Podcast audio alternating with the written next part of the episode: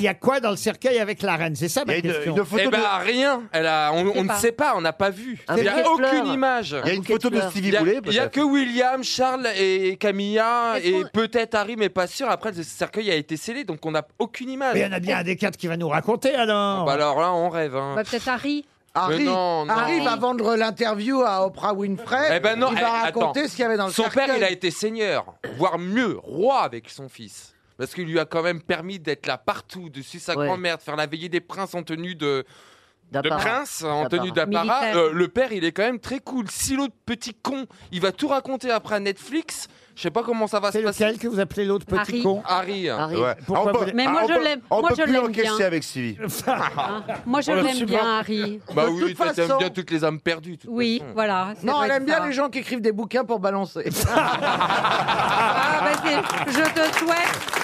Je te souhaite d'en écrire un qui aurait autant de succès. Thank you for this moment.